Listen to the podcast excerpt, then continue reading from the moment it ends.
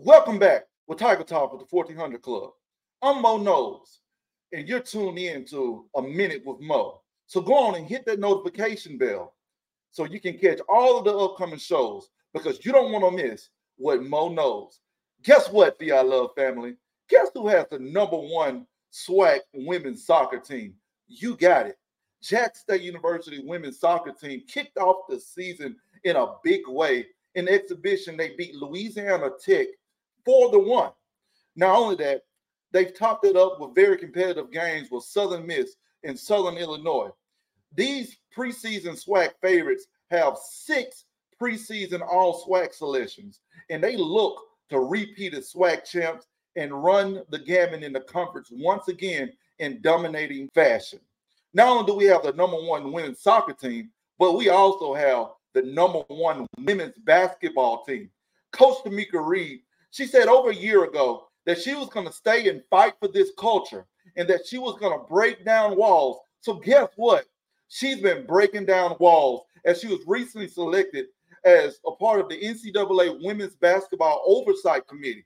Coach Tomekia Reed brings back a very loaded roster as she returns starters like Angel Jackson, Daphne White, Keshuna Luckett, and Tilly Bowler. She also brings in very highly regarded transfers like Maya Pratchett from Auburn University at six foot one.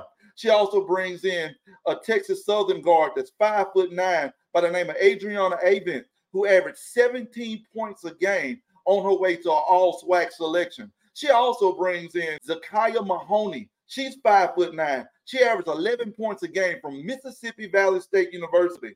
So she looks to repeat as a SWAC champion once again after missing out on the NCAA tournament for the first time in about three years.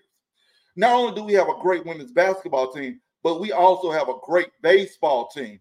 Omar Johnson returns as the most veteran coach in all of the SWAC and did an outstanding job rebuilding the roster as he brings in very talented transfers like Isaiah Williams from Jackson, California, that comes from a junior college where he was eight and two with a 5.39 ERA. Mr. Williams was six foot five, 210 pounds, and he's bringing it from the left side. Not only do we bring in Isaiah Williams, but we're also bringing in a young shortstop by the name of Tyshawn Petty. Tyshawn Petty is six foot one, 185 pounds. He comes from Lawrenceville, Georgia, where he was all state.